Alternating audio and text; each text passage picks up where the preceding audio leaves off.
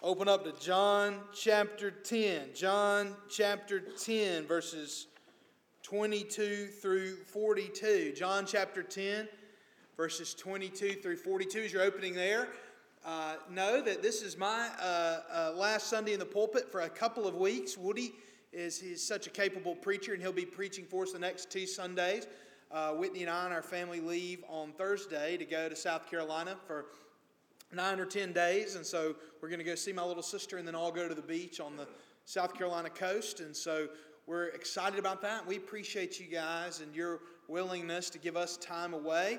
And uh, Larry Furman said, "Don't think for a second that we don't need a break." Earlier, and so uh, and so we recognize that, and so I appreciate Woody standing in to preach and He's so capable ministerially. And then Larry's also volunteered. Anyone who has complaints, you contact Larry Furman while I'm gone.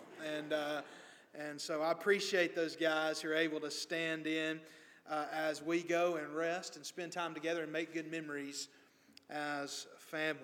If you have your Bibles open there, won't you stand with me out of reverence for the reading of the words of our God? John writes under the inspiration of the Holy Spirit in such a way that as the words on this page are being read, God Himself is speaking to you, beginning in verse 22. At that time, the feast of dedication took place at Jerusalem. It was winter.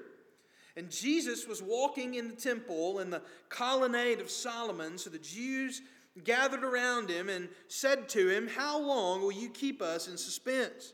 If you are the Christ, tell us plainly. Jesus answered them, I told you, and you do not believe. The works that I do in my Father's name bear witness about me. But you do not believe because you are not among my sheep. My sheep hear my voice, and I know them, and they follow me. I give them eternal life, and they will never perish, and no one will snatch them out of my hand. My Father who has given them to me is greater than all, and no one is able to snatch them out of the Father's hand. I and the Father are one. Verse 30.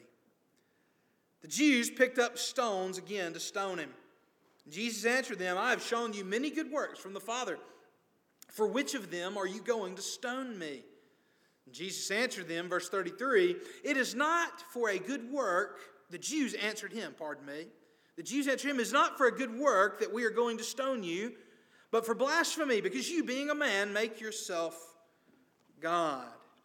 Jesus answered them, Is it not written in your law, I said you are gods? If he called them gods to whom the word of God came and scripture cannot be broken, do you say of him whom the Father consecrated and sent into the world, You are blaspheming because I said, I am the Son of God? If I am not doing the works of my Father, then do not believe me. But if I do them, even though you do not believe me, believe the works, that you may know and understand that the Father is in me and I am in the Father. Again, they sought to arrest him, but he escaped from their hands. And he went away again across the Jordan to the place where John had been baptizing at first, and there he remained. Many came to him, and they said, John did no sign, but everything that John said about this man was true. Verse 42 And many believed in him there. Let's pray together. Oh Lord, we thank you so much for the gospel of Jesus Christ. We thank you for the fact that you revealed yourself to us through your Son. And today, Father, I pray that we would hear your word and be changed by it. It's in Christ's name we pray. Amen. You may be seated. Oftentimes, when I talk to people about the gospel of Jesus Christ, when I have discussions with folks, I, I hear often people say that they do believe that Jesus was a good moral teacher and that we ought to do what he says and listen to what he has to say, that, that he was a good man. And some people would even say that he was a prophet. And yet they simply have a hard time believing that a man who walked among us could be God. The divinity of Christ has been a sticking point for everyone who comes to faith in Christ. For over 2,000 years now, from this moment in the life of our Lord to this very moment, the divinity of Christ is a struggle for people. Several decades ago, the great Christian apologist and thinker and writer C.S. Lewis posited a trilemma. You've heard of a dilemma, right? Which a dilemma is where you're faced with two difficult choices, but a trilemma is where you're faced with three choices. Lewis presented this trilemma, and it was this that Jesus, if you look at what he had to say and what he claimed to be, that the record seems to indicate and shows us, and if you believe the Bible's true or that any uh, document of antiquity is reliable in any sense historically, there can be no doubt that Jesus of Nazareth claimed to be God, that he claimed to have absolute authority, that he claimed to have divine authority. Now, listen, right now, in this very moment, I think you and I could go around here in downtown Gadsden or somewhere in Gadsden, Alabama, and find someone somewhere that claims to be God. They knock on the door of the church quite often to try to declare to us their messiahship, their divinity. We send them away with trolley tokens. And so we recognize, though, that there are people who claim to be divine. There are people who claim to be God. Anyone can do that, but when they do, what do we say? Well, they're either lying, just an out and out deceiver, or they're a lunatic. Right? They've, they've lost their mind. they they've got serious mental troubles, and they genuinely believe that they're divine. And so Jesus of Nazareth claimed to be divine. So what, what Lewis argued was that you've got three options. You can say that Jesus of Nazareth was a liar. And he says that's a very logical thing for you to say. He claimed to be God and he intentionally deceived people to try to get them to believe that he was God when he wasn't. So he could be a liar. Or, second of all, he could be a lunatic. He, he, he might have been honest about who he thought he was, but maybe he had some sort of a problem, a mental issue. Many people accuse him regularly of having a demon. And so perhaps they, they saw in him something that we've missed that he was crazy, that he was a lunatic. Lewis, though, says then that there is a third option. There is a third option, and it's that he is Lord. He is who he says he is. And listen, if you're one of the kind of people who want to stick with the idea that Jesus was merely a good teacher or a good man or a remarkable human being, you have to do something with this reality. And I think you also have to ask yourself, why then, if you believe that he was a good man, why then do you find that compelling, even though he claimed to be God? Something we find to be outrageous today. You see, this is the challenge that many people face. I can believe that Jesus was real and that he was a remarkable man, but not that he is divine. If only, some might say, there were more proof and evidence I could believe in the divinity of Christ. You see, I think so often the reason why we like to keep Jesus in the category of good man or effective moral teacher is as long as he stays in that category, he becomes sort of like the disclaimers that you sign before you sign up on iTunes or something like that. You don't really read it. You know that you probably should, but you kind of ignore it. He, he becomes like somebody like Dave Ramsey. I hear what he's saying, but I think I'm just going to ignore him and keep doing what I want to do. He, you recognize he's probably right, but there's not a lot I have to do about it because he's just another moral teacher. And there's a lot of, we, we, we, we're able, when we do that, to keep him in a sort of category of vagueness. Try to keep him at an arm's distance. But here's the reality we recognize if we were to ever really deal with the evidence and ever really become convinced that Jesus is truly the Son of God, that he really is divine, that he really is the second person of the Trinity, you can keep a good teacher at a distance, but you cannot keep your Lord at a distance. It's uncomfortable, it's difficult.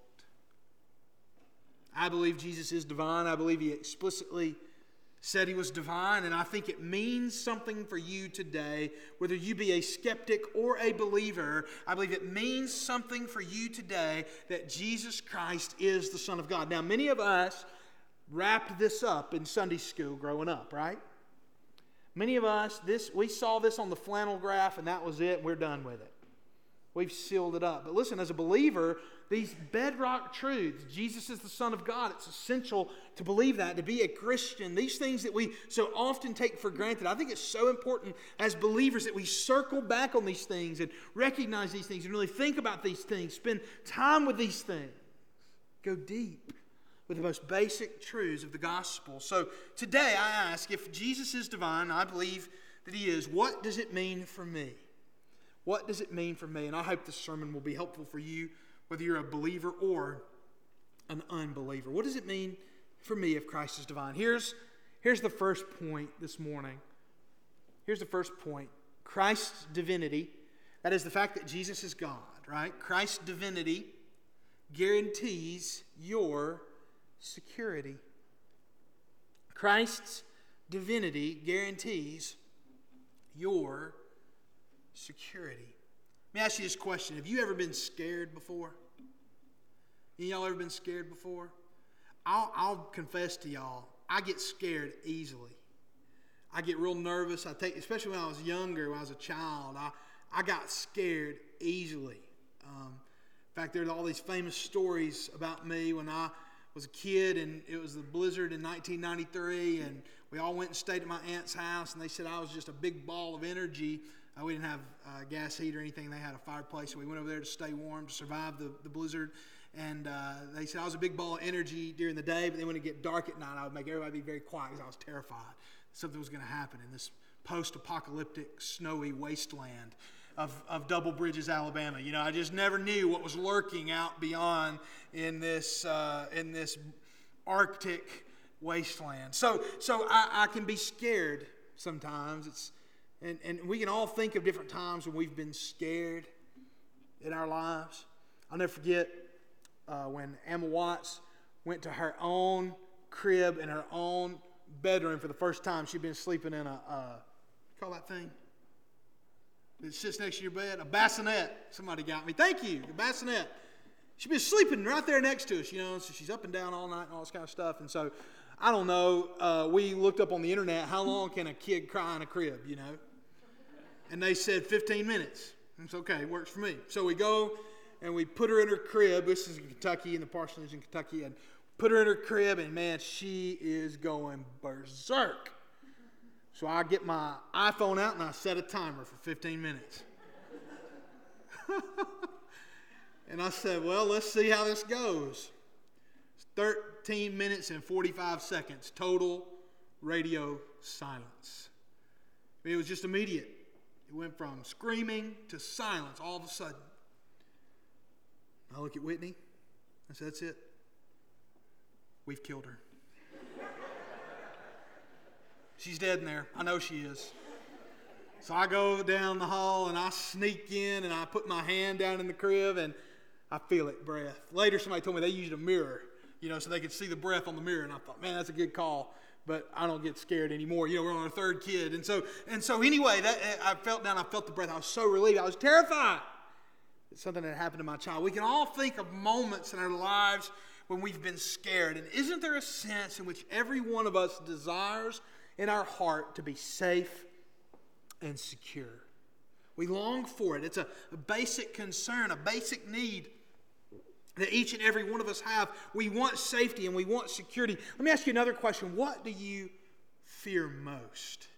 Isn't that a good question? Isn't that a good question to ask ourselves? What do you fear most? That tells you a lot about, about where your idols are. When you ask yourself, what do you fear most? I want you to hear what Jesus says about what kind of security you can find in Him they asked a simple question of him. They said, How long will you keep us in suspense? Are you the Christ? Are you the Messiah? And Jesus then begins to explain to them that he's already told them through the works that he's done. If, if he's saying, You should look at me and know, if you had spiritual eyes to see, you would know that I am the Christ. In fact, some other people later in this chapter see that he lines up with the testimony of John. And John never gave any work, never did any works or great signs or miracles, they would say. And yet, this man lines up exactly with what John said he would do. And so, that led some people to believe. So, so we recognize then that if you have spiritual eyes, if you're, as Jesus calls it, one of his sheep, they would know. But then he goes on to give more truth. The sheep hear his voice, he says. The, the, they, they, they, they, they don't hear his voice. They know them, they follow me. And then verse 28 I give them eternal life, and they will never perish. He gives his sheep eternal life, he says. And no one, he says, will snatch them out of my hand. Last week we talked about the fact that Jesus cares for you, but now he really intensifies this image. He says, You are in my hand. No one will snatch you from my hand, out of my hand. In verse 29, my Father who has given them to me is greater than all, and no one is able to snatch them out of the Father's hand, he says. In other words, what the picture that Jesus is giving is that you, when you put your faith in Jesus, are in the hand of Christ, and his hand is in the hand of God, and there's nobody who can come after you that can get to you. Now, sometimes I'm going to confess to you, I lie to my children. They come to me and they say they're scared. And they say, What if something comes and gets us? And I say, What, what does a good dad say to their kids? Well, to get to you, they got to come through me. Now, little do they know how little that means, but right now we're keeping up the ruse. Sometimes I lie to them and say, Nobody's going to get to you because I'm here. I remind them, right? I am here to protect you. I'm going to take care of it. And I always tell them when they're scared, I say, I'll tell you when you can be scared. When daddy's scared, you can be scared. Okay? When daddy gets scared, that's a good time. I'd panic then. But until then, stay calm. When the Father gets scared, we can get scared. Listen to what the Lord says, what Jesus tells us. He's greater than all, isn't he?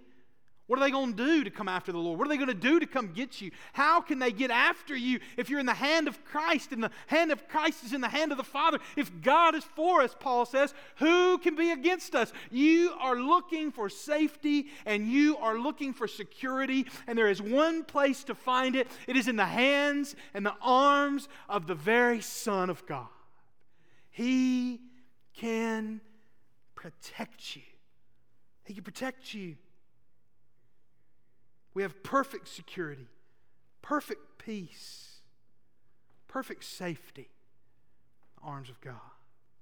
Here's second point Christ's divinity guarantees your security. But second of all, Christ's divinity threatens your idols. Christ's divinity threatens your idols. Verse 29, we just read. Jesus makes it so plain. My Father, who has given them to me, is greater than all, and no one is able to snatch them out of the Father's hand. Listen to what he says in verse 30. So, those beautiful verses in the Bible I and the Father are one. I and the Father are one. Now, we recognize as people who believe in the Trinity, we're Trinitarian Christians, we recognize then that there is a unity and a distinction in the persons of the Trinity. So the Father, the Son, and the Holy Spirit are each separate in their personhood. Okay, now this is theological, so just hang with me for just a moment, okay? The Father, the Son, and the Holy Spirit are, are distinct. They're distinct. They're, there's, there's not unity in this sense in their personhoods. There's a distinction of persons. And yet, there is a unity of essence. That's what Jesus is alluding to here when he says, I and the Father are one primarily. He's alluding to the fact that their will is identical. They desire the same things, they want the same things. And it's alluding then to a deeper reality of the oneness, this radical oneness that the Son has with the Father, that they are united in essence. That is, whatever it is that makes God God, the Father is that, the Spirit is that, and the Son is that. They are all united in their divinity, identical in their identity, in their worth, in their power, in their glory, in their might, in their esteem. There is a unity in the Godhead, even though there is a division in the persons. And so, for Jesus, then, our Lord, to say, I and the Father are one, what a beautiful statement it is, and what a beautiful revelation of truth it is, and what good news the people who were within earshot of the Lord had received some of the most beautiful words they could have ever heard. And what do they respond with? though they're within earshot of the very Word of God, one who has the ability to speak life, they realize that they're also within throwing distance of this man who threatens their idols. Verse 31 the Jews picked up stones again to stone him. And Jesus answered them, I've shown you many good works from the Father. For which of them are you going to stone me? The Jews answered him, It is not for a good work that we're going to stone you, but for blasphemy. Because you, being a man, make yourself God. Think about this, brothers and sisters. These people were so spiritually blind and spiritually deaf that as they stand in the very presence of God, the God of Abraham, Isaac, and Jacob, the God of their fathers, the God of Moses, the Word of God, the agent of creation, the one by whom the Bible was written, the one who was incarnate, who was there to save their very souls, the one who came and invaded the world in order that they might be saved. Rather than hearing his words as great tidings of good news, instead they see it as a threat. What does it take to say you worship God and to want to kill God at the very same moment? Brothers and sisters, it is irreducibly idolatry. To say that we worship God and yet to worship a false God. To, to look and to make of your own desires, your own thoughts, your own attitudes a God and worship it. And at the very moment when that God is violated, they pick up stones to try to stone the God the universe. Jesus answers them. And he says, Is it not written in your law, I said you are gods? If he called them gods to whom the word of God came, and scripture cannot be broken, do you say of him whom the Father consecrated and sent into the world, You are blaspheming because I said, I am the Son of God? If I am not doing the works of my Father, then do not believe me. But if I do them, even though you do not believe me, believe the works, that you may know and understand that the Father is in me and I am in the Father. And the argument doesn't seem to work because they sought to arrest him, but he escaped from their hands. What is Jesus saying? He's quoting the 82nd Psalm and and, and whether or not that psalm is referring to angels who received the word of God and then later were fallen, or whether or not that psalm is referring to, uh, to the children of Israel themselves, the bottom line that Jesus is making is have you not read in the scriptures in the 82nd psalm where Jesus ascribed to some, God ascribed to someone, you are God's? So Jesus is saying, therefore, if it was okay for either angels or your forefathers to be called gods in that sense, little g gods, then why would it not be the right thing for me to say, the one who's been sent by the Father, the very Son of God, for me to say that I am the Son of God. See, Jesus is not trying, uh, I've heard people say that here Jesus is trying to obfuscate, that he's trying to throw them off his path, that he's trying to say that he's not really the Son of God. Oh, oh he, that, he's, that he's just simply trying to be coy and kind of cunning and say, oh, I'm not really saying I'm the Son of God. I just mean I'm a Son of God, like you're a Son of God. Don't you see that? And I, I think that's ridiculous. I don't think that's what the Lord is trying to say. I think the Lord's doubling down on the reality. If it's okay, if it's okay for the scripture to ascribe to an angel or to a, to a Jew that they are a small g God or a son of God, is it not okay for me, who truly is the Son of God, to say that I am so? See, these men were so consumed with who they thought God was that they could not see the divine man standing right in front of them.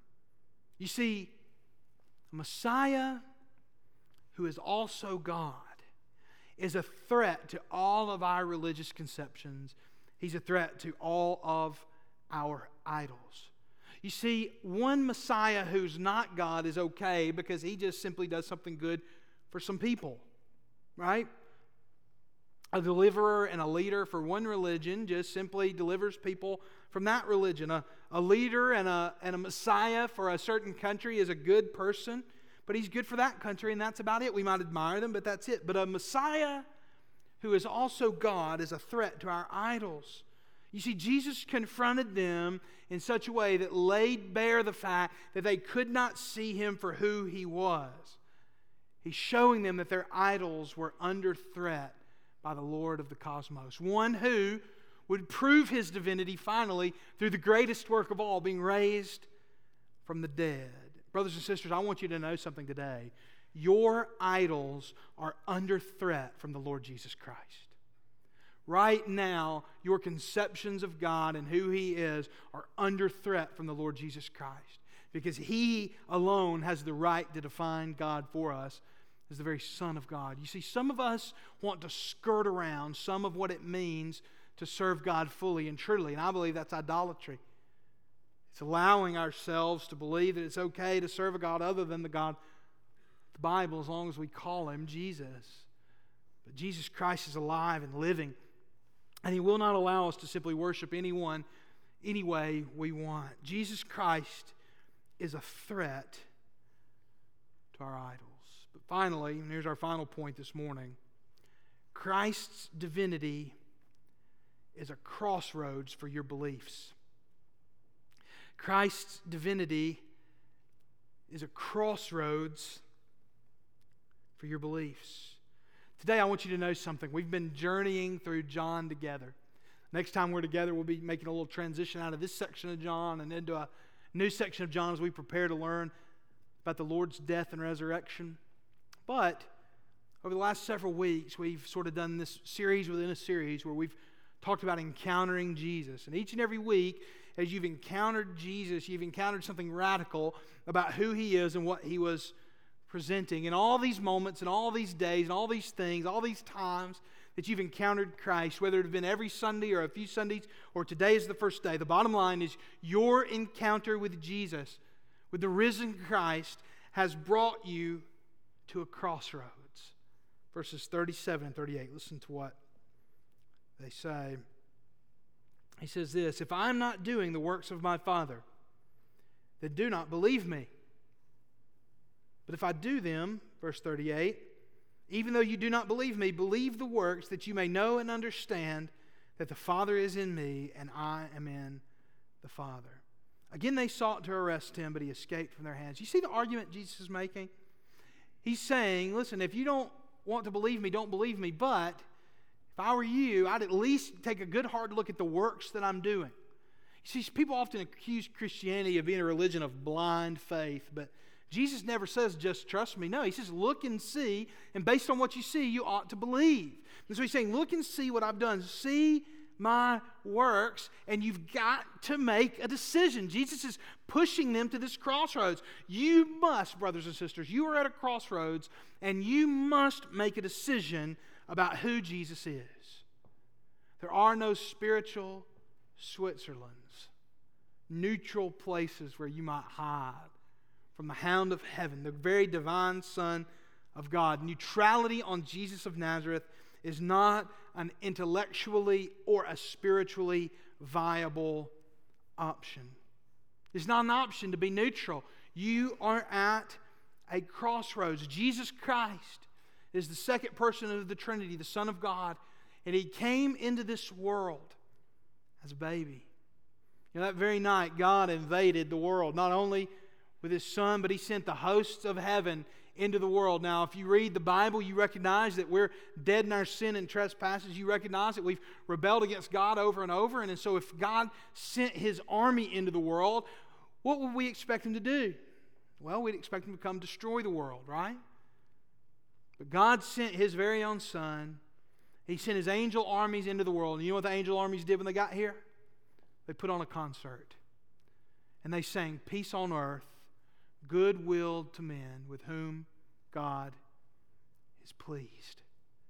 They didn't come to declare his wrath, which they very well could have done. Jesus said one angel could come or, uh, uh, or, or, we've seen examples where one angel would come, but Jesus also said he could call legions of angels to come defend him, but he didn't. Why? Because he came to earth in order that he might die for your sins. You see, God, when he invaded earth, he didn't come to destroy mankind, it was a rescue mission. He came to save us. He sent his son into the world so that you might be saved. Jesus Christ came in the world to save sinners, and he did wonderful, wonderful works along the way to show that he was God. And in the end, he was murdered, he was killed, even though he was sinless, and he died on the cross. And there on the cross, he suffered the wrath of God that we deserved so that we might receive his righteousness. And so here's the reality, brothers and sisters God raised him from the dead, showing to us, demonstrating to us in front of thousands of witnesses, hundreds and hundreds of witnesses, demonstrating to us that he whom we crucified is both Lord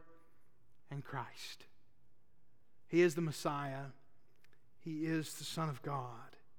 And as you encounter Jesus Christ today, as you see the risen Lord today, as you see this radical oneness that our Lord has with the Father, as you hear the good news of the gospel of Jesus Christ today, I ask you this question. Here at the crossroads, how will you respond? Here, as you have two paths that you might take, how will you respond? Now, perhaps you'll decide Jesus is a liar. And perhaps you'll decide Jesus is a lunatic and that he was just someone who, through one of the great weird things of history, became famous and his message has lasted centuries despite being a liar or a lunatic. Or perhaps today, you hear the still small voice of the Lord speaking to you. And Slowly but surely, it's beginning to dawn on you Jesus of Nazareth, the carpenter, the Son of Mary, is the God of the universe, and that He has lordship over your life, and that today He wants control of it. And you're looking for safety and security, you're looking for all different sorts of things. C.S. Lewis also famously talked about the fact that there's a reason we're hungry. You know why you get hungry? Because food exists for you to eat. You have desires, your heart, for which you can't find satisfaction in this world. And Lewis says perhaps it's because you were built for another world. Today, today, today, Jesus speaks to you at this crossroads and he beckons you down the path of faith. Today, today, today. Would you put your trust, your faith, would you give your heart to Jesus Christ? I offer you an invitation this morning. First, as I've been speaking to you, if you've never trusted Jesus for the first time, I believe if you'll turn from your sins and repentance and turn through Christ to God in faith, that He will save you. And second of all, you may be a believer. You may already know Jesus, already trusted Jesus, but you might say, Pastor, I've not been living out my faith like I should as I consider who Jesus is afresh and his lordship afresh has to do with him. And so I invite you to this altar today. And finally, you may be looking for a church home. First Baptist Church, we are committed to preaching the word, to loving you well, and to reaching our community. We'd love to talk to you today about what it means for you to be a member of First Baptist Church. If you need to trust Jesus, if you need to do business with him, if you're looking for a church home, this altar is open to you today. After this prayer, I want to invite you to come. Let's pray together. Oh Lord, we thank you so much for Jesus. And God, I pray that we would be men and women who plead with sinners to come home to Christ. But God, even now, I pray if there's anyone in this room and whose heart you're working, God, I pray that you'll move them today to make a decision. God, don't leave them at this crossroads. Bring them into your kingdom. It's in Christ's name we pray. Amen.